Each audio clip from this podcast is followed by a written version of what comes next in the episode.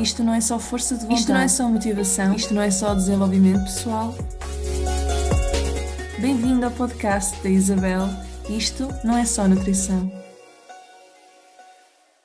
Bem-vindo a um novo episódio do podcast da Isabel. Isto não é só nutrição. E eu hoje estou com a querida convidada Sofia, uma das criadoras do, do podcast O Teu Mal é Sono. E eu aconselho a seguirem também o Instagram uh, O Teu Mal é Sono, porque há sempre posts super interessantes sobre as rotinas de sono e outras coisas um, que a Sofia e a Bruna costumam colocar. É a Sofia e a Bruna, não é? É sim. Pronto. E além do podcast, a Sofia e a Bruna têm à venda o primeiro diário do sono em português, que permite o registro de, de padrões de sono, não é? de hábitos e de estilo de vida, mas também tem a parte de, de journaling, correto? Sofia? Exatamente, sim, correto. Ok, boa. Bem-vinda. Obrigada. Muito obrigada pelo, pelo, pelo convite. Eu fico sempre animada quando alguém da, da área da nutrição nos, nos convida para falar porque acho que já começa a haver eh, aquela, eh, já começa a, saber-se a importância do sono aliado à alimentação e também eh, tudo que é o exercício, é? já começámos a perceber que há aqui uma interação entre estas áreas e que umas sem as outras não funcionam, portanto, obrigado eu pelo, pelo convite. Ora, essa. E eu gostava de uma coisa que eu costumo dizer muito aos meus clientes, como eu trabalho muito a saúde intestinal, que a alimentação, apesar de que eu sou nutricionista, a alimentação é tipo um dos pilares menos importantes. Na realidade, o mais importante é o sono, depois a questão da gestão da ansiedade e stress e depois sim a alimentação. Portanto, é tudo importante, é tudo multifatorial, mas as pessoas têm a mania de se focar apenas numa, numa área. Sem dúvida. Não é importante. Olha, Sofia, tenho uma pergunta para te fazer já assim de, de rajada, que é quais, se quiseres explicar aqui um bocadinho o teu background, o teu historial e a razão de também de terem criado o podcast. Sim, claro, obrigado. Eu, eu sou técnica de cardiopneumologia, eu, um, este projeto é feito com a Bruna Reis, que também é, é técnica de cardiopneumologia, um, e no fundo o que nós fazemos numa, na, na, área do sono, eu sempre trabalhei nesta área, já trabalho há, há 15 anos em, em sono, a Bruna trabalha há um bocadinho menos, mas já tem uma vasta formação, já tirou pós-graduações e mestrados, que, que, é depois o que é importante nesta área, porque nós na cardiopneumologia no fundo não temos, não temos, eu quando tirei o meu curso eu não tinha nada relacionado com o sono, uh, mas por toda, por uma série de circunstâncias acabei por trabalhar nesta área, uma área que eu, que eu dizia que não queria trabalhar porque no curso nem sequer me tinham falado sobre ela, portanto era mais ligado à parte de, de, da cardiologia e da pneumologia, uh, e por isso depois quando comecei a trabalhar comecei a sentir assim um, um grande interesse e, e, um grande interesse em saber mais e acabei depois por fazer o mestrado em ciências do sono que foi feito pela, pela professora Teresa Paiva, que sempre esteve na vanguarda de tudo o que se fala sobre sono, foi ela que trouxe para cá a área, e na altura o mestrado sobre sono era uma coisa super inovadora e eu felizmente tive a oportunidade de fazer, e depois acabei a trabalhar com ela e foi assim que eu vim aqui parar, parar a esta área, mas pronto.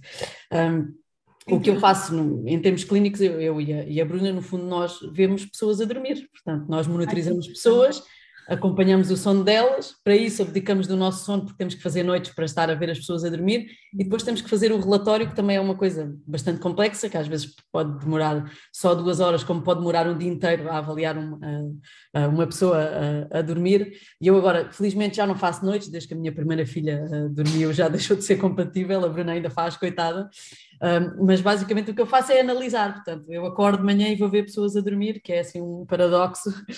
Um, Pergunta, pergunta estranha: não te apetece dormir quando vês pessoas a dormir? Sim, claro, e, e nós temos, há, há, períodos durante a noite que nós conseguimos dormir quando está assim tudo muito calmo. E dependendo do, dos diagnósticos que temos na clínica, obviamente se eu tiver um sonâmbulo ou alguém que faz comportamentos muito estranhos durante a noite, eu não posso estar a dormir porque a qualquer momento ele pode acordar e arrancar os fios todos que tem na cabeça, porque os exames do sono têm vários fios conectados, desde os pés à cabeça, porque nós precisamos do registro cerebral para ver se a pessoa está a dormir, é assim que se confirma, e portanto se uma pessoa se levanta e não tem consciência disso, eu tenho que ir lá apanhar os fios e garantir que, que a pessoa também está em segurança, portanto aí nesses casos não dá para dormir. Mas assim bocadinhos muito curtinhos, sim, ah. É muito interessante. E como é que, pronto, portanto, a tua vida é o sono, mas depois como é que surgiu e há quanto tempo é que surgiu o podcast O Teu Mal é Sono?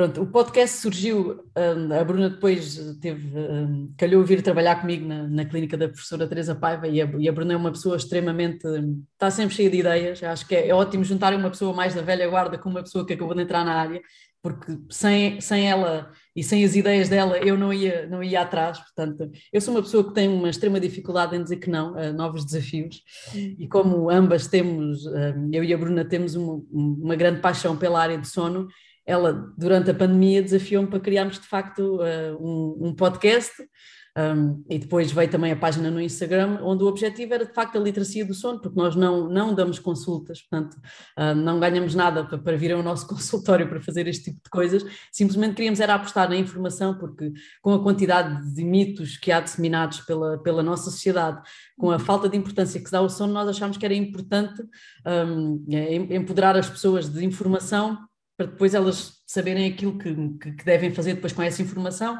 seja perceber que têm um distúrbio do sono e que devem ir de facto a uma consulta, uh, e nós temos ótimos médicos em Portugal um, ah, na área de sono, talvez sejamos dos países da Europa onde temos uh, melhor, uh, melhor esta área desenvolvida, apesar de não parecerem as pessoas desconhecerem isso, mas temos muita gente muita gente formada e muita gente capacitada na área, na área de sono, norte a sul do país, tanto em termos técnicos como, como de, de médicos, mas acima de tudo as pessoas estarem informadas quando é que eu tenho um problema, quando é que não tenho, uh, se estou a fazer as coisas bem, isto é verdade, isto não é. Um, deixar de acreditar um bocadinho nas mesinhas e nos mitos de sociedades pela, pela sociedade e começar a terem elas a informação e elas a terem o poder de fazer o que quiserem sobre isso. Se quiserem uh, uh, utilizar essa informação em prol e melhorar o som delas, ótimo. Se não, ao menos, que, ao menos que, tenham, que estejam informadas e que passem a informação certa às outras pessoas e aos filhos, que é muito importante, não é? Começarmos logo de pequeninos, porque é uma coisa que não se fala. Um, Olha, uma pergunta que agora me surgiu enquanto estavas a falar, um, que não sei se sabes, mas como estás ligada à área, à área da investigação, talvez saibas. Qual é que é o país do mundo com pior uh, rotina de sono, tipo número de horas? Sim, eu não sei especificar isso, mas posso dizer que Portugal é um dos piores. Ah, é? A nível mesmo, europeu. Sim. Mesmo haver uma comunidade médica muito grande nessa. Sim, sim, mas há um desconhecimento também muito grande. As pessoas não têm a noção que há, que há médicos com competência em medicina do sono, mesmo pela. que é, uma, que é, um, é um título atribuído mesmo pela Ordem dos Médicos, que é relativamente recente, mas já há médicos capacitados. Depois temos também um exame europeu que, que, no fundo dá tanto a médicos como a técnicos, um, dá-nos um título um, para, para, para, desenvolver um, esta área depois no, nos países onde, onde, trabalhamos. E temos vários técnicos já com esta formação, eu já tenho, a Bruna vai ter, porque, porque para o ano provavelmente já terá, porque precisamos de X anos de, de, formação depois para fazer, mas de certeza que vai fazer e vai com sucesso, uh, e temos a mesma coisa para os médicos e temos já vários com esta certificação europeia, portanto as pessoas, o que acontece é que desconhecem, depois Portugal ter, temos estes índices péssimos que eu estava a dizer que sei que é um dos piores, porque nós temos este hábito de nos deitar tardíssimo um, e depois acordar cedo para estar nos empregos o mais cedo possível e sermos os primeiros a chegar, uhum. e para sermos os primeiros a chegar temos que deixar os filhos para quem tem na escola ainda mais cedo do que aquilo que é suposto, portanto temos que os acordar cedo, uh, e depois só saímos depois da hora de, de, do trabalho e quanto mais tarde saímos, mais mérito temos. É esta coisa de meritocracia, de quanto mais horas estamos no trabalho, mais produtivos, é uma coisa extremamente errada. Eu estou sempre a falar disto porque é uma coisa que me irrita particularmente. um, porque é que temos as pessoas, se saem à hora normal do trabalho e que já são bastantes horas, muito mais do que aquelas que deveriam ser, são criticadas e muitas vezes até são olhadas de lado. Claro. Um, por saírem para casa para as tarefas que têm que desempenhar. Portanto, nós para termos uma vida saudável temos que ter, obviamente, o trabalho, mas temos que estar com a família e temos que ter tempo para dormir e para descansar. É tudo importante, senão, do ponto de vista evolutivo, não fazia o menor sentido nós passarmos um terço da nossa vida a dormir, não é? Se não fosse mesmo necessário, eu penso que os criadores, independentemente daquilo em, em que se acredita, não é? Quem nos, quem nos criou, o, que, o conjunto de processos aqui uh, que acontecerem para nós termos este corpo e termos este tipo de comportamento, nunca nos teriam obrigado, assim seja, é? a dormir este tempo todo. É porque é realmente uh, importante. Um, e uma. Um nada disto que eu estou a perguntar estava planeado, mas, mas assim é que é, é bom. É sempre assim. assim é que é bom. Mas uma pergunta que me surgiu também agora. Quando, e eu falo disto porque eu não sei se sabes do, do meu historial, Sofia, mas eu sou, eu sou um nómada, então estou sempre a saltar de país para país.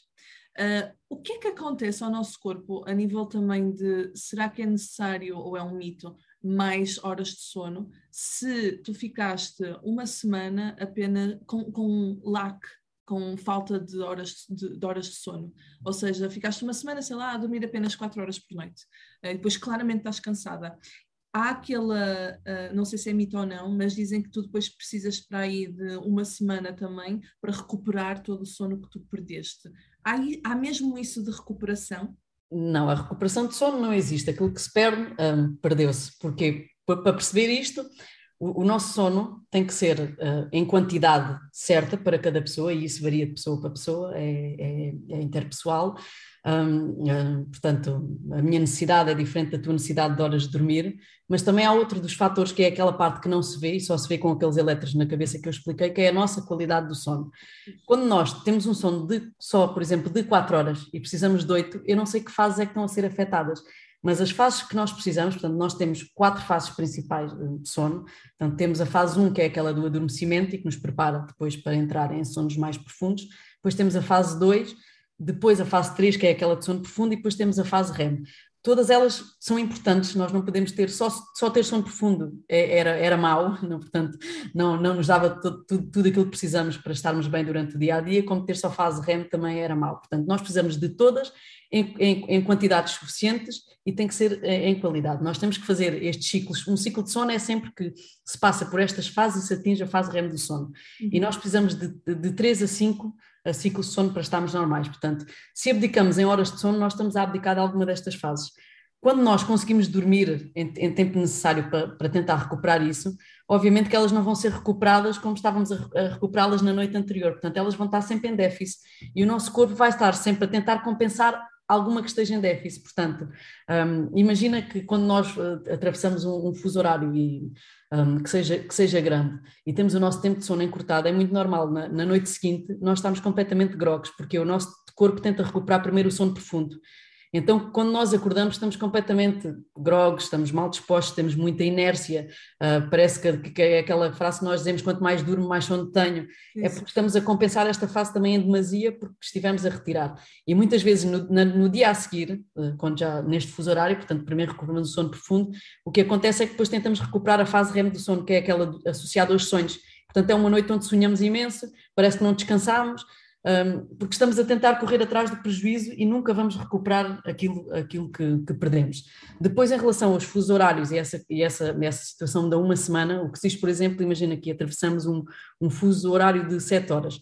Nós vamos precisar de mais ou menos sete dias até os nossos ritmos circadianos, é? que são muito importantes no sono, estarem outra vez uh, estabelecidos uh, para aquele horário que nós temos. Portanto, não há uma recuperação de sono, mas recupera-se este, nosso horário circadiano, vai se adaptar uh, depois aos nossos ao sítio onde estamos. E isto sim acaba-se por recuperar, mas claro que precisamos de tempo, não é? Por acaso, por exemplo, nos Jogos Olímpicos que eu venho agora em Tóquio, as equipas tinham que ir mais cedo para conseguirem recuperar depois este, este ritmo circadiano que é fundamental para nós dormirmos às horas certas e até para as nossas hormonas serem produzidas às horas certas.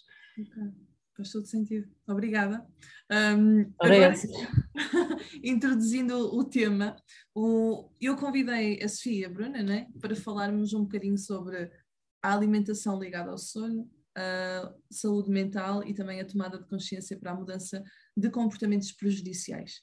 Uh, e antes de passarmos à minha parte, que eu também quero trazer aqui uns insights relativamente à, à alimentação, um, eu tenho uns hot topics para, que gostava de esclarecer contigo. E o primeiro tem a ver com um, uma das coisas que tu falaste anteriormente.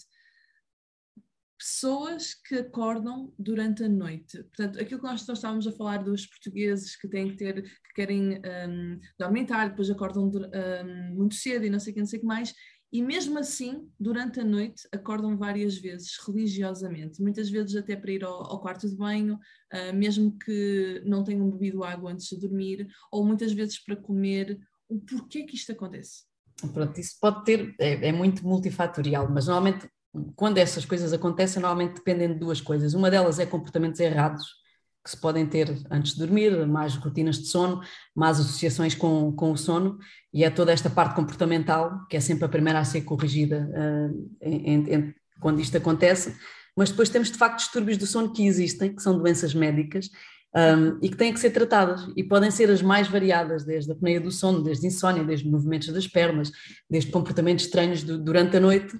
E depois também há uma série de comorbilidades médicas que nos podem fazer acordar, como por exemplo ter que acordar à noite uh, para, para ir à casa de banho. Era uma coisa que supostamente não devia acontecer durante a noite, porque o nosso corpo está basicamente está a, a funcionar um, num, num, num propósito de conservação de energia, portanto todos os nossos processos estão abrandados Uh, e um deles seria, por exemplo, não ter que se levantar para ir à casa de banho, para estarmos exatamente a dormir. Portanto, dependendo daquilo que se tenha, pode haver vários fatores, mas acordar de facto várias vezes durante a noite é uma coisa que não é normal, nem deve ser normalizada e que deve sempre ser vista. Acho que é o meu alerta. Sem dúvida. Eu tenho vários clientes, mas vários, que eles, para eles é normal. Portanto, eles acordam durante a noite, todas as noites, pelo menos uma vez por noite, e é uma coisa normal, sempre foram assim. Não, é, não, não, há, não, há, que ser normalizado de todo. Exatamente, eu acho que uma das coisas e o nosso objetivo do meu podcast e da Bruna é exatamente para parar de normalizar estas coisas, que nós, como costumamos dizer, se uma pessoa uh, parte uma perna, vai logo ao médico para, para, repor e ver o que é que se passa. Os, os distúrbios do sono deixam-se arrastar durante gerações porque sempre fomos assim, os nossos avós já eram e os pais também, e as nossas crianças também são assim, porque nós já somos e estamos vivos e, e estamos bem.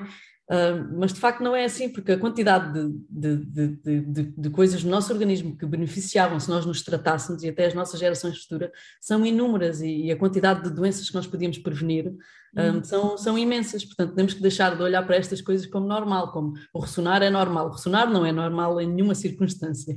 É, um, é uma das perguntas que eu tenho para ti também, do ressonar.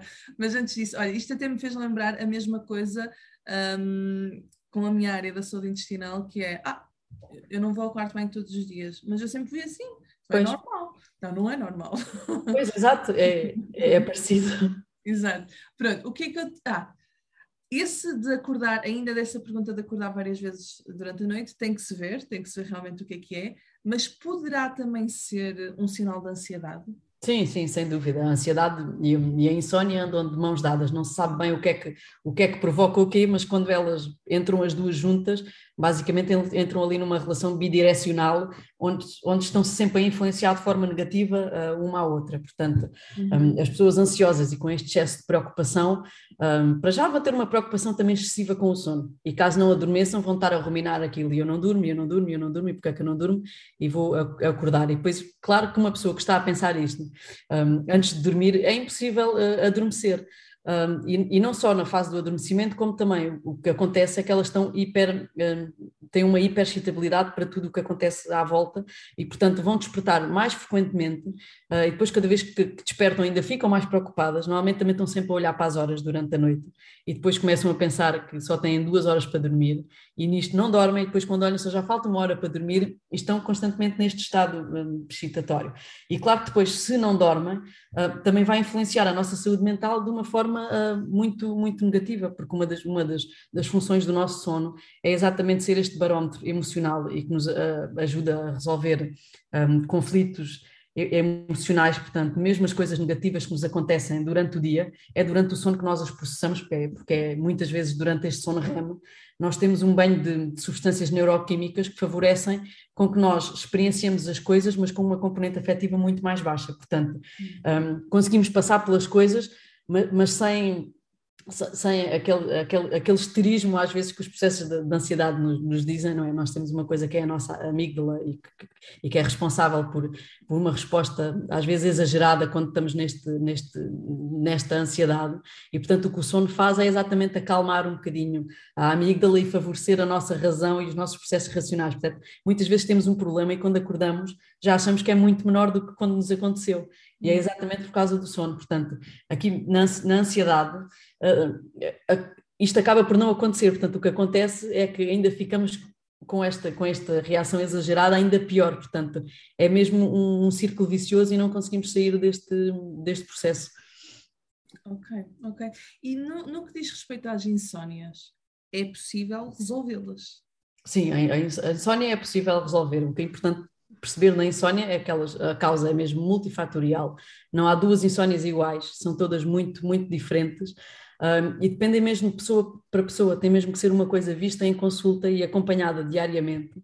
Há bocado tinhas falado no nosso diário do sono, é, é extremamente importante Uh, por exemplo, no caso das insónias, para se perceber como é que, o, que é que está, o que é que nos está a influenciar e também no journaling também para ver se há alguma ansiedade, alguma preocupação que também esteja a influenciar, que é uma coisa que tem que mesmo ser vista em consulta e ver se são insónias puras ou se há outra, outras doenças de sono associadas, não é? Às vezes podemos pensar que temos uma insónia e, e insónia aqui importa dizer o que é que é uma insónia, portanto, é qualquer, se temos dificuldade em adormecer, se acordamos várias vezes durante a noite, ou estamos muito tempo acordados durante a noite, ou se acordamos muito mais cedo do que aquilo que é normal, é tudo insónia, são todos tipos de, de insónia, umas são iniciais, outras finais, outras intermédias, portanto, consoante aquilo que acontece, e podem estar uh, misturadas umas com as outras. Uh, mas de facto é, é, muito pessoal aquilo que, que acontece, portanto, é uma, uma coisa que tem que ser analisada e temos que ver quais é que são as rotinas no nosso dia a dia que estão a afetar também o que é que pode ser melhorado no nosso dia a dia.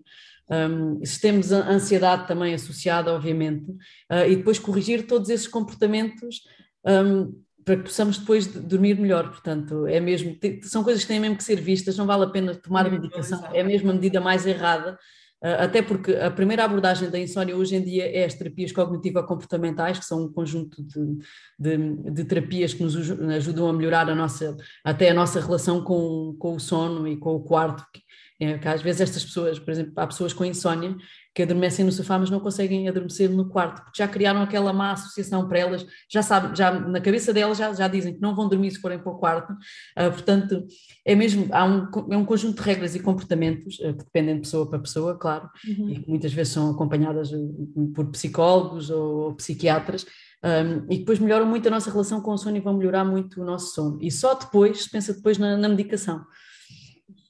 Diz-me uma coisa, se uma pessoa quiser então resolver quer um problema de insónias, quer de acordar muito de, durante a noite, etc., há algum especialista que deveria procurar? Portanto, eu o especialista que recomendo é ver qualquer um que tenha competência um, em, em, medicina do sono um, e depois também formações na, na, área do sono, obviamente, e esta europeia que eu disse, que no fundo são, são especialistas europeus de sono e, e como eu digo, há psicólogos, uh, médicos e técnicos que têm esta formação. Portanto, primeiro ver isso. E depois há as, as mais diversas áreas médicas que dedicam ao estudo do sono. Nós temos desde a neurologia, a otorrinolaringologia, temos um, a pneumologia, temos a, a, a, psicologia, temos até a terapia da fala, que também tem intervenções no sono e que as pessoas não têm, não têm noção, até a fisioterapia. Portanto, nós temos de facto uma série de disciplinas, um, inclusive a, a, nutrição também é muito importante. Uhum. Um, Uh, temos a parte do exercício, mas médicos temos mais, é mais neurologistas, pneumologistas, otorrinolaringologistas, um, a medicina dentária também tem, também tem intervenção também, também no sono, mas o mais importante é, de facto, independentemente da área, verem quais é que têm competência em medicina de sono. A pediatria também, para, para, na área pediátrica, também convém, convém ver isto. E temos mais, os mais diversos uh, médicos, mas em qualquer centro de sono conseguem escrever a especialidade de sono, que já existe em medicina de sono, e têm logo uma série de, de, de médicos que, a que podem recorrer. E tanto em hospitais públicos como em privados e clínicas privadas uh, também têm muita, muita, muita oferta. É isso. Um, sabes quando tu estás a tentar dormir e de repente dá aquele movimento brusco? Sim, sim, é, é, muito frequente e é, é muito normal. Há várias teorias em relação a isso. Isso chama-se, o nome para isso são mioclonias hipnagógicas. Hipnagógicas é, é tudo o que acontece ao adormecer. Tem este nome complicado e, portanto, há, há, as mais diversas teorias para isso. A maior parte delas até são evolutivas e, e, e pré-históricas, que no fundo é quando nós estamos a tentar adormecer, é uma maneira de despertar o corpo para voltarmos a ver o ambiente e ver se está tudo bem, se temos as condições perfeitas uh, para dormir. Elas, elas são. Outra, outra das teorias é que, de facto, quando nós passamos do, da vigília para o sono, não é? nós temos que alterar os nossos centros de vigília uh, para os de sono. Portanto, a nossa neuroquímica é toda alterada e em vez de termos aqueles neurotransmissores excitatórios, temos que passar para os inibitórios. E às vezes é uma coisa resultante dessa, desse, desse reajustamento, fica essa sensação que nos desperta até voltarmos outra vez a adormecer. É totalmente benigno, a não ser que aconteça tantas, tantas, tantas vezes, e é extremamente raro que isto aconteça, que nós não consigamos adormecer. Portanto, se for uma coisa tão frequente, todas as noites acontece isso e nós não conseguimos mesmo adormecer e, e, e desperta-nos aquela sensação de susto, muitas vezes podem haver alucinações visuais, não é? Uhum. Estamos a cair uh, de um penhasco, ou seja, do que for, mas só se forem muito frequentes é que são, é que são de facto críticas, porque é uma coisa que acontece e é, e é benigna. E se nós às vezes estivermos privados de sono, mais, mais vezes acontece. Ou às vezes estamos muito estressados, também pode acontecer com mais frequência, mas, mas está tudo bem. Nada preocupante. Nada preocupante, a não ser que seja de facto muito excessivo, mas é isso. Uh, exato. Isto no sono é sempre que haja repercussões para o nosso dia a dia, são coisas a ser vistas. Uhum. Senão há coisas também que são benignas e que não há, e que não há nenhum, nenhum tipo de problema. É preciso ter medo. Um, ok, obrigada. Outra questão, e agora voltando ao início, ao meio desta conversa, que é o ressonar. É normal e como é que nós paramos de ressonar? Pronto, é o que eu estava a dizer. Ressonar nunca é normal, hum. porque para ressonar significa que temos de ter um estreitamento da nossa via aérea superior, um bocadinho como a mangueira quando nós pressionamos e a água sai mais rápido. Pronto, acontece também isso. Portanto, a nossa via aérea tem que estar. Um, tem que haver uma diminuição de, de, da nossa via aérea superior para que depois, e depois com a passagem de, do ar, vai provocar vibração nos nossos tecidos, exatamente da, vida, da, da via aérea, e vão provocar esse, esse ruído. Portanto, nunca é normal, significa que há sempre ali uma limitação e que deve ser corrigido. Um, e depois, associado ao ressonar, muitas vezes o que temos é a apneia do sono. Uh, portanto, se ressonamos muito, a primeira coisa a fazer deveria recorrer a um laboratório de sono para fazer um exame para ver se temos apneia associada. Uhum. Um, e depois há uma série de, de tratamentos que, que dependem de, de de, de motivo porque é que a pessoa ressona, é porque tem um estreitamento no nariz, é porque tem uma língua muito grande, é porque tem uma úvula gigante ou uns adenoides enormes, portanto temos que ver qual é que é a, a causa. Um, se é da obesidade, e se calhar emagrecendo conseguimos resolver o problema, se é só de barriga para cima e de lado não ressonamos, portanto tem que se ver o que é que acontece durante a noite e estes exames de sono são bastante completos e, e conseguimos ver tudo isto a acontecer eh, e depois com exames imagiológicos acessórios conseguimos ver se de facto na via aérea se há algum estreitamento e é por isso que a uhum. otorrinolaringologia também é muito importante e depois ver, ver a solução. Há pessoas que vão ter um, soluções cirúrgicas, há pessoas que têm que usar uma máquina que no fundo nos dá pressão uh, positiva para a nossa via aérea não ocluir. A medicina dentária também tem uma intervenção muito, uh, muito grande em, em, em casos ligeiros ou em casos que muitas vezes não se adaptam a esta, a esta maca, máquina que se chama CPAP. A medicina dentária também pode eh, colocar dispositivos de avanço mandibular e que também vão ter, vão ter um impacto também muito grande. Portanto, temos todas estas áreas. Uhum. Um, até mesmo a fisioterapia, às vezes trabalhar todo, toda a nossa área muscular, a no, toda a nossa musculatura, às vezes da mastigação também é uma coisa que ajuda Aqui a aumentar a também o tom. A terapia da fala também, que tem uma intervenção também muito importante, só que há é desconhecimento que estas áreas têm esta intervenção, portanto há uma, há uma multidisciplinaridade muito grande no sono. Se eu quisesse introduzir agora outro tema, uh, felizmente um, um, ponto bom das redes sociais é esta partilha de informação, não é? Que nós um, já temos mais profissionais, psicólogos, terapeutas da fala, não sei o que, a partilhar, então nós já sabemos, ah, então calma, esta pessoa também ajuda, portanto isto é um pontinho bom. Um, eu tenho exatamente, é a parte boa das redes sociais. É, apesar de haver muita coisa mais, muita coisa Muita coisa mais, exatamente. Uh, eu tenho vários clientes que eles também usavam o CPAP, né?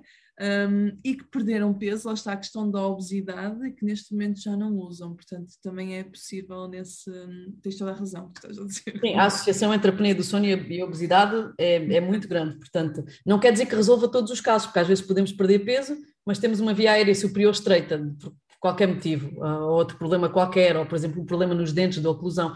Portanto, tudo isso podem ser coisas que provocam ressonar e que possam provocar apneia. Portanto, tem que se ir ao médico, fazer os exames, ver qual é que é a causa do problema e depois tudo, tudo no sono tem tratamento. Ótimo, ainda bem. Obrigada pela esperança. Mas que eu te queria perguntar, aquelas pessoas que dormem, como tu estavas a dizer, a posição também pode influenciar. Portanto, se numa determinada posição ressonam e noutra, noutra posição não ressonam, não tem a ver com a, com a posição, tem a ver com algo, por exemplo, adenoides, por exemplo, obesidade, não sei o quê, ou tem a ver exclusivamente com, ou pode ter a ver exclusivamente com a posição.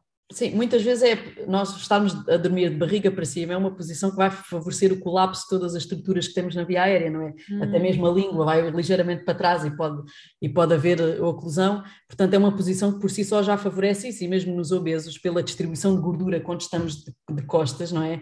Um, também vai favorecer com que haja um estreitamento da via aérea e até mesmo há mais eventos obstrutivos respiratórios relacionados com a posição, exatamente por causa disso. Outra das coisas é que o sono também traz um relaxamento muscular, portanto, com, a, com essa posição mais o relaxamento muscular, há de facto uma grande probabilidade de, de, de, da via aérea colapsar e de haver este tipo de, de, eventos. Portanto, a posição por si só também pode de facto favorecer. E há pessoas que só têm eventos de facto de barriga para cima, tanto que há terapêuticas de sono.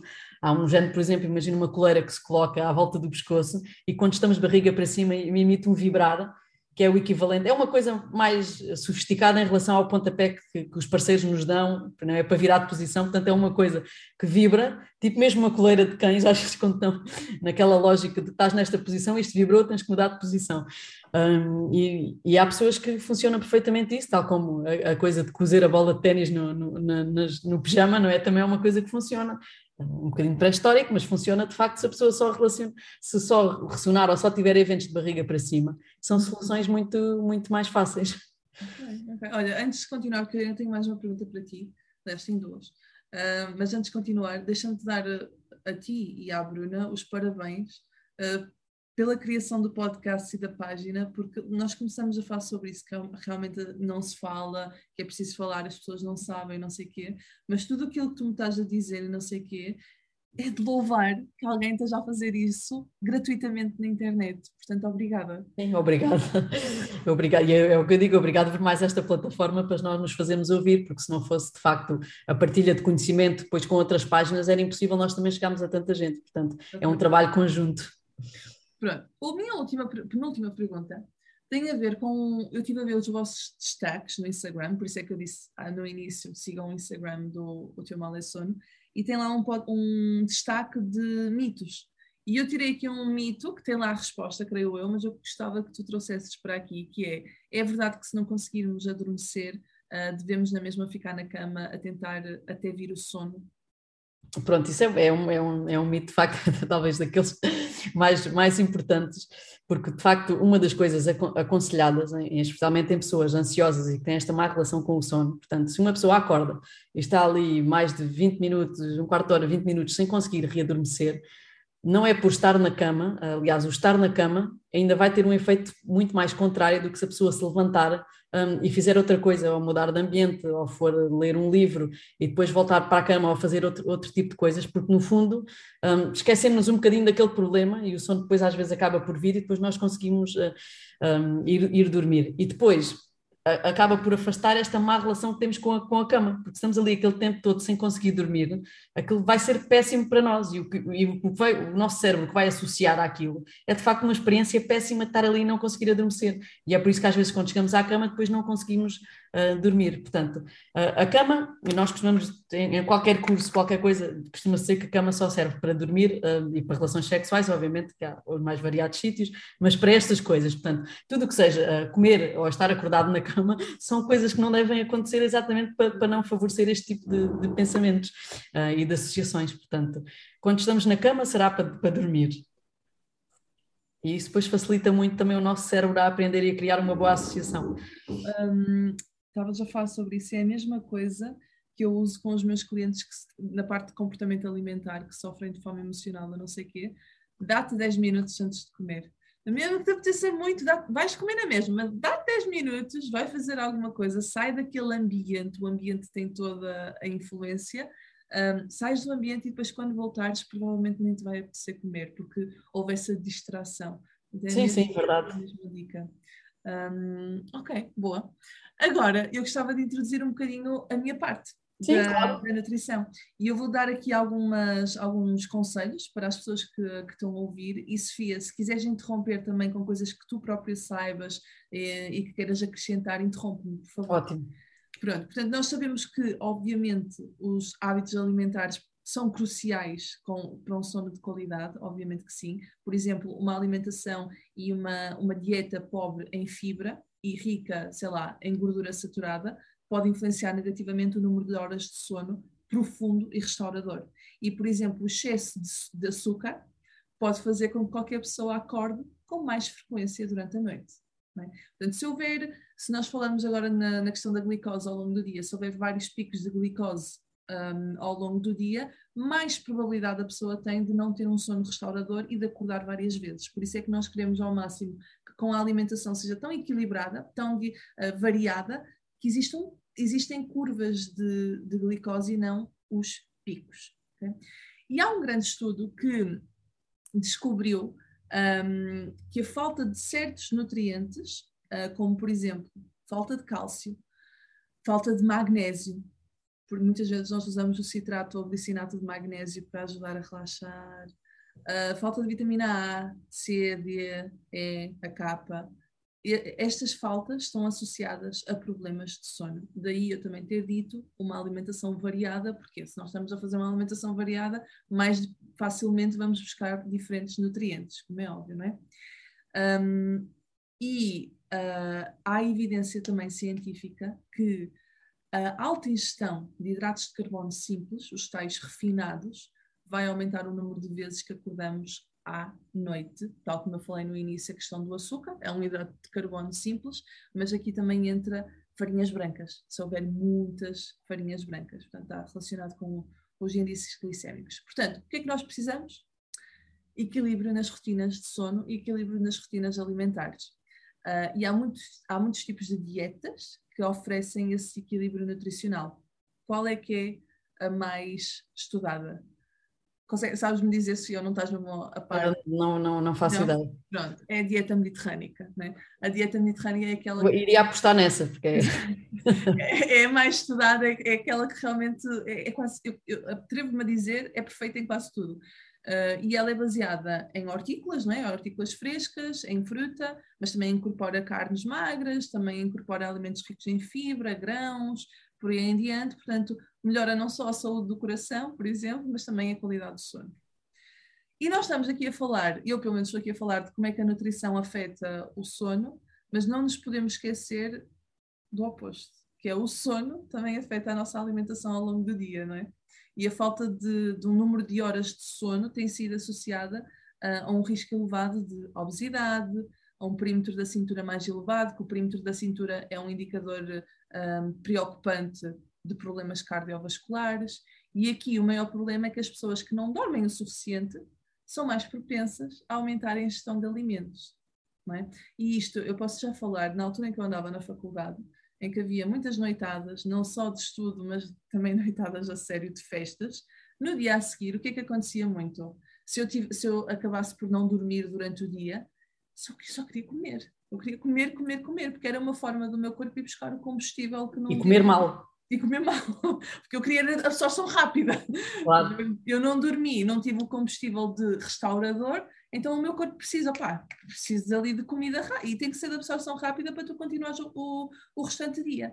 Se isto várias vezes, não é? Se isto começa a ser um bocadinho mais crónico, claro que vai contribuir para uma obesidade, claro que vai contribuir para um perímetro da cintura elevado, certo? Portanto, voltando aqui à nutrição, o que eu quero dizer com isto é que uma boa rotina de sono, e se eu quero pôr aqui um clickbait, pode sim ajudar a perder peso, como é óbvio. É? Pode sim, senhora.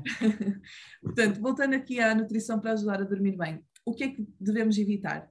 E esta informação, um, só para ter aqui uma referência, eu tirei da página National Sleep Foundation, que é americana, mas acaba por ser geral e faz sentido, é bom senso. Bastante informativa, se me permites, é uma, eu acho uma ótima página porque tem tudo lá. Qual? Esta do National Sleep Foundation. Okay, okay. Boa, pronto, já fiz uma boa, boa decisão. pronto, mas o que então que devemos evitar?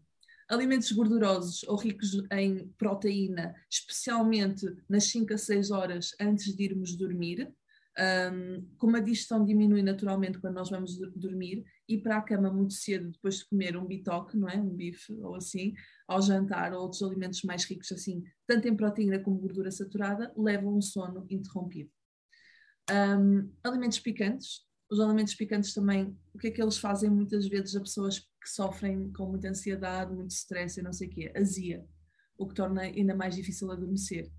Um, e a azia pode também piorar os efeitos da apneia, do sono, porque o ácido acumulado não é, cria mais irritação nas vias aéreas. Portanto, Sim, se me permites, o picante também tem outra coisa, é que também pode aumentar a nossa temperatura interna hum. e nós, para adormecer, a nossa temperatura tem que baixar. Portanto, isso está a fazer o oposto daquilo que precisamos naquele momento. Isso é um bom conselho para, por exemplo, uh, o quarto estar numa temperatura a 20, 21 graus, não é? Sim, sim, sim. É o melhor para nós conseguirmos dormir. O frio é mais amigo do sono do que o calor.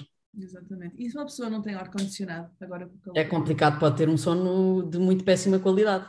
É verdade. é válido um, se tiver uma ventoinha, deixar a ventoinha, sei lá, duas horas antes, com o quarto fechado antes de dormir e depois de Sim, sim mesmo, mesmo a qualidade do ar também também se começa a ver cada vez mais afeta o sono, mesmo aquela coisa de arejar os quartos é fundamental, também, também acaba por influenciar um bocadinho o sono de qualidade, portanto, arejar bem os quartos, uma temperatura ideal, são coisas perfeitamente modificáveis uh, e, que, e que nos favorecem muito a qualidade do sono. Uhum, boa. Boa. Depois, um, um, óbvio, a cafeína também, não é novidade para ninguém. Beber cafeína, especialmente no final do dia, é conhecido como um potencial uh, perturbador de sono porque é estimulante. Um, e sendo que a cafeína pode estar escondida noutros alimentos, como chocolate, gelados também. Portanto, é preciso ter atenção àquilo que nós. Se eu tenho problemas em dormir bem, então ter especialmente atenção às minhas últimas uma, duas refeições antes de ir dormir. E depois, claro, o álcool. Relaxar com um copinho de vinho ou uma cerveja ao jantar pode ser muito prazeroso, mas não tanto quando eu estou a tentar preparar-me para ir para ter um sono uh, reparador.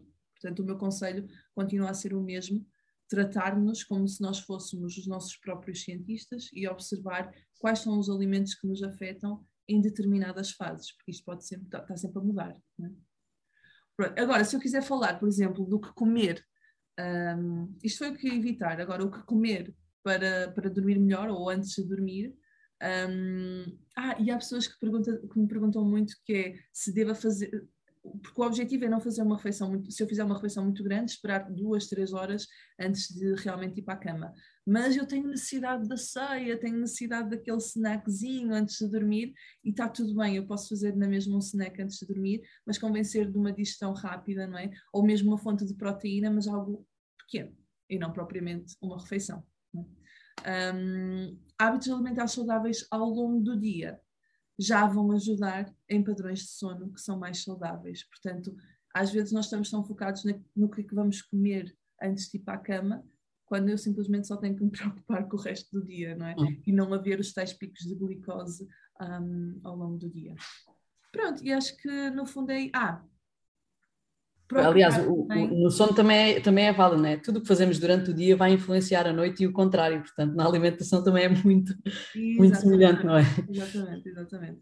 Um, só deixar aqui que, como eu estava a falar há bocadinho do magnésio, é muito importante, e o magnésio nós vamos buscar a várias fontes alimentares, como a banana, como também uh, uh, espinafres, chocolate leguminosas também têm, e as vitaminas do complexo B, todas elas, ajudam a regular a melatonina. Que isto é uma pergunta que eu também te quero fazer, que eu sei que vocês têm um post super uh, explicativo no, no vosso perfil sobre a melatonina, mas as vitaminas do complexo B ajudam a regulá-la e nós encontramos em peixe, no peixe, na carne, uh, leguminosas, feijão, grão bico, tá, tá, tá, e nos ovos. Portanto, fontes de proteínas têm bastantes vitaminas do complexo B.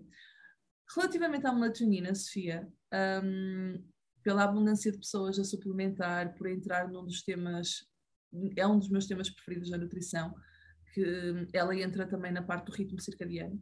É? Uhum. Um, suplementar para ajudar uh, na rotina de sono, sim ou não? Quando é que faz sentido? Depende. A, a, melatonina, de facto, existe e deve ser utilizada se for de forma correta, mas em primeiro lugar, antes de tomarmos qualquer suplemento de melatonina, devemos nos lembrar que ela já existe no nosso corpo, é muito raro ter pessoas que não produzem melatonina, de facto há, algumas que existem, mas é muito raro, ela existe no nosso corpo e de forma gratuita, nós não temos que a comprar para ela aparecer, se tivermos os comportamentos certos. E o que é que é a melatonina? A melatonina é chamada muitas vezes de forma errada a, uma hormona da, do sono. Ela não é do sono, portanto, ela não participa ativamente nos processos que nos fazem adormecer, ela é fundamental para avisar o nosso corpo, é que é de noite, está na hora de dormir. Portanto, ela é uma hormona da noite Hum. Portanto, quando os índices dela um, estão a aumentar, favorecem o adormecimento, uh, ao mesmo tempo também que a temperatura está a descer, portanto, elas têm uma curva inversa. Quando temos aumento de melatonina, a nossa temperatura desce e é isso que favorece, de facto, o adormecimento uh, pleno. E como eu estava a dizer, ela existe. Claro que se uma pessoa, por exemplo, muda de não sei quantos fusos horários, não é? Uh, especialmente um, se formos para, para o Oriente, muitas vezes há necessidade de ter que de tomar melatonina para nos ajustarmos a esse ritmo circadiário. Ou, por exemplo, se temos uma pessoa extremamente um, com, com, um atraso de fase, o que é que é um atraso de fase? São pessoas, uma, pessoas que se deitam extremamente tarde porque não conseguem um, adormecer mais cedo mas, mas do ponto de vista de distúrbio, portanto, a melatonina deles é produzida muito mais tarde, portanto, só vão ter sono mais tarde, uhum. uh, a noite deles começa mais tarde, às vezes é preciso suplementar porque elas de facto têm que se deitar mais cedo porque entram no emprego às nove da, da manhã, portanto, uh, neste caso é importante uh, funcionar como, como terapêutica. Ah, Eventualmente também nas crianças, às vezes certos distúrbios também se deve suplementar, mas com supervisão médica, nunca porque uma criança não dorme e, e nós um, queremos que ela durma e vamos dar melatonina, portanto, estamos só a pôr um penso rápido num problema de base que já lá está. Se uma criança não dorme, temos que perceber porque é que ela não dorme uhum. e não que tem que dormir à força para nós estarmos descansados. Portanto, temos sempre que perceber um, a, origem, a origem do problema. Um, e nos adultos é exatamente a mesma coisa. Se nós estamos a tomar suplementos de melatonina sem aconselhamento nenhum, e há vários que se compram, dependendo da dosagem, eles podem ser vendidos ou em farmácia, não é? Um, uh, ou então, se há suplementos em todo o lado e vamos ali à prateleira do leite e ao lado tem melatonina e podem, e podem comprar à vontade. Um, imaginem que uma pessoa, a nossa melatonina é produzida, por exemplo, começa a ser produzida às 8 da noite. Portanto, aí por volta das 10, 10 e meia nós estamos com sono e vamos, e vamos dormir. Se uma pessoa está a suplementar melatonina e todos os dias toma uma hora errada, não é? Uma hora diferente, que é o que acontece, portanto, as pessoas tomam melatonina como se fosse um indutor de sono o que é extremamente errado. Portanto, agora, este dia quero-me deitar às 11, vou tomar melatonina. Aquele quer-me deitar às, às 8 da noite, vou tomar melatonina. O que estão a dar é uma informação completamente errada ao nosso organismo acerca da produção de melatonina. É, porque agora estou a aumentar os índices quando eles só deviam estar aumentados passado não sei quantas horas. Portanto, tem que ser usada com cuidado. Ela é de facto muito útil, mas com, sempre com supervisão médica, independentemente de ser um complemento. Uh, e, e perceber sempre se nos vamos dirigir a uma prateleira de supermercado para comprar melatonina, perceber o problema de base é porque é que nós estamos a ir ao supermercado comprar isso, ou uma farmácia, ou seja, aquilo que for, perceber, e só percebendo o problema de base é que depois conseguimos encontrar soluções, seja ela na medicação ou nos comportamentos, portanto. Exatamente. Exatamente, obrigada Sofia, obrigada. Olha, não tenho mais perguntas, tenho uma pergunta, mas não tem nada a ver com, um, com o sono, acho eu, uh, que é a pergunta que eu costumo fazer a todos os convidados do podcast, é a pergunta da praxe, um, devia ter ouvido, né? é nesta fase, sim, devia ter ouvido os outros. Toda a gente diz o mesmo. então, são três coisas que tu descobriste sobre ti própria nas últimas semanas, últimos meses, vá, sendo que uma deve ser relacionada com a alimentação. Olha, um, eu fui mãe há, há, há pouco tempo, uh, outra vez, portanto estou muito, muito desregulada da minha segunda filha, que só tem seis meses. Um, portanto, uma, uma coisa que eu, que eu voltei a, a aprender, e até é relacionada com o sono, é a não preocupar em demasia, quando, quando já sabes quando as crianças acordam várias vezes uh, e tu ficas preocupada porque ela não está a dormir o suficiente, portanto trabalhar nesta área, voltou-me outra vez a ensinar que a, a, a, ser mais calma com estas coisas, a, a reagir muito melhor às situações, às, às situações negativas, sim, exatamente às vezes uma pessoa está extremamente preocupada com as coisas e eu uh, o que tenho aprendido muita coisa e mais recentemente é às vezes acalmar e dar um passo atrás e não ser aquela pessoa extremamente reativa e a ter, a ter mais calma e a pensar mais, mais sobre as coisas. Antes de ser mãe, uma coisa sobre a alimentação que eu, que eu fazia já agora e que, e que resultava muito bem para mim era o jejum intermitente, era não comer de manhã. Eu sentia-me com índices de energia ótimos, uma coisa que eu nunca pensei acontecer que eu agora não faço porque ainda estou a amamentar uh, e tenho mesmo necessidade uh, nutricional de comer e, e noto que a amamentação é uma coisa que me faz de facto ter uma fome insaciável, por muito que eu saiba que não devo fazer ou que não devo comer aquilo, eu dei-me a mim mesmo assim, olha, agora não, não me posso preocupar e depois logo trato disso, agora já tenho que ter a situação outra vez, uh, mas tenho mesmo uma fome de, de leão, portanto era uma coisa que eu, não fazia, que eu não fazia ideia que resultava perfeitamente para mim, até que mesmo fazendo exercício de manhã, e eu tinha esta esta coisa na cabeça que tinha que comer alguma coisa. E de facto eu sentia-me ótima a fazer o jejum intermitente e a só comer, por exemplo, a partir da hora do almoço. Era uma coisa que resultava, não sei o que é que achas sobre isso, depois também me podes dar o input, era uma coisa que, que resultava, resultava muito. Outra, outra das coisas que eu aprendi uh, ao longo da vida, mas também sempre, é ter uma atitude positiva uh, em tudo, portanto, é acreditar que tudo acontece por um motivo, por muito que tu não percebas na hora mais tarde, se calhar, às vezes vais perceber na vida porque é que as coisas acontecerem, porque se calhar te capacitaram de uma coisa um, diferente. Portanto, eu gosto de ter esta atitude positiva, mesmo que às vezes possa reagir negativamente, eu dou-me tempo de fazer o luto sobre as coisas, uh, que correm menos mal e depois acordar com uma perspectiva positiva e saber que as coisas vão correr melhor. Portanto, acho que são três coisas respondidas. Isto é muito difícil. Espero ter conseguido responder. Respondeste. E começando pela última, só quero comentar as tuas duas últimas, não é? Um, desde que eu comecei a acreditar nisso, que, sou, que tenho uma vida muito mais menos estressante, de que tudo acontece por alguma razão, tudo acontece por muito um, borboletas e unicórnios que possa parecer, se te traz um bocadinho de paz mental, eu sou a favor de que acredita no que tu quiseres, porque Exatamente. nós queremos é isso, é paz mental, uhum. diminuir os níveis de stress. Se, seja acreditar naquilo que for, eu, eu sou, concordo muito com isso. Quanto ao, ao jejum, vou-te dar aqui também um, o meu insight. Um, o nome da minha escola online é Ouve o Teu Corpo. Portanto, já diz tudo, no sentido em que se o teu corpo te pede, faz. Se o teu corpo não está a pedir, não faças. No, todos somos diferentes e as fases da nossa vida são diferentes. Quando uma pessoa faz um jejum intermitente, porque é cultura das dietas, toda a gente está a fazer, aquela pessoa fez e tem um corpo maravilhoso, mas eu estou ali a contar as horas para comer, pá, isto não é natural. Gente. Não, isso deve, isso deve ser uma sensação é horrorosa.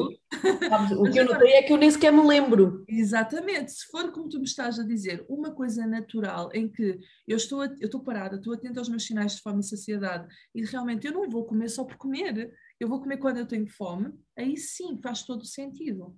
Portanto, se tu estás a comer quando tá, tens fome e consegues parar, e depois há outra coisa, é pessoas que fazem jejum intermitente, mas depois, ao jantar, acabam por descompensar e comer muita quantidade e à ceia também muita quantidade. Se nós falarmos do ritmo circadiano, isto já é episódio para outro, para outro conteúdo para outro episódio, mas nós falamos do ritmo circadiano, na realidade, uma grande concentração de comida à noite não é a melhor coisinha para nós absorvermos bem os nutrientes. Portanto, nós queremos uma maior porção de comida no período diurno. Mas esse período diurno pode ser de manhã, meio da manhã, meio da tarde, tanto faz. Um, portanto, desde que os teus, se tu consigas sentar à mesa e comer com calma, mastigar com calma, comer nas porções ok, tudo bem, faz o jejum que te apetecer. E Olha, o mastigar, por acaso, agora só uma curiosidade, eu tenho uma das minhas filhas na terapia da fala exatamente por causa do, do, da parte de, que faz muitos exercícios de mastigação, por causa dos dentes, não interessa, pronto. E eu aprendi lá, de facto, esta parte da mastigação, daí nós vemos a, a intervenção multidisciplinar das áreas, de uhum. facto, a, a, a, importância que tem, e eu, quando ela, como eu vou com ela, comecei a pensar, eu de facto não faço isto, somos um péssimo exemplo para as nossas crianças e agora comecei a ter a percepção, olha, como muito mais calmamente, fico mais tempo. Ficas mais saciada, fazes melhor mais. digestão, etc, etc. Verdade. Portanto, desde que seja assim uma coisa natural, desde que estejas a ouvir o teu corpo, perfeito. Claro, é perfeito. Exatamente. Pronto, Sofia, obrigada. Terminamos o nosso, o nosso episódio. Não tens mais nada a acrescentar? Não, olha, posso, posso só aqui acrescentar aqui uma coisinha também relacionada aqui só com a, com a alimentação, tudo aquilo que disseste estava, estava certo, mas eu queria só dizer uma coisa, é que a, a privação de sono desajusta-nos completamente a nossa, a nossa parte hormonal, não é? Nós uhum. ficamos, aumenta a, a, a grelina, não é? Que é a hormona que nos faz sentir fome, e a leptina, que é aquela da saciedade, com a privação de sono elas ficam contrabalançadas, claro. nós temos a vontade de, de, de, de devorar tudo, tudo aquilo que, que apanhamos, temos muito mais, muito mais vontade de comer snacks, a maior parte das vezes também maus, porque a privação de sono, uma coisa que afeta também é esta, a supervisão do córtex pré-frontal, fica, da tomada de decisão também fica afetada, portanto, as nossas decisões vão estar todas deturpadas e nem sequer ficamos com peso na consciência daquilo que está a acontecer, porque nós estamos meio adormecidos, né? nosso, a nossa tomada de decisão também está meio adormecida e, portanto, vai, vai na onda. E depois, quando estamos em privação de sono, o corpo também é muito mais cioso da sua gordura. Ele quer é guardar a gordura e o que uhum. retira a quem faz exercício é exatamente a massa magra e a massa muscular. Portanto, uh, muitas vezes as pessoas querem ganhar massa, massa muscular e perguntam que tipo de alimentação é que eu devo ter, não é? Às vezes nos PTs. Nunca ninguém pergunta quantas horas é que tem que dormir e se está a dormir bem, porque isso é fundamental. Mas isso dava para outro, para outro episódio. Um, e, portanto, queria só deixar aqui esta, esta última. Esta... Sim. Sim, sim, mas tens toda a razão. É como eu te disse no início, né? aqueles pilarzinhos todos, as rotinas de sono são os dos mais importantes. Sem dúvida. Obrigada, Sofia, mais uma vez. Um, a quem ouviu até agora, muito obrigada. Vão seguir a página do, do podcast da Sofia, que é uh, O Teu Mal é Sono. Sigam a minha página, Isabel Pedroso Silva, claro, e vemo-nos no próximo episódio. Tchau, tchau. Adeus, obrigado.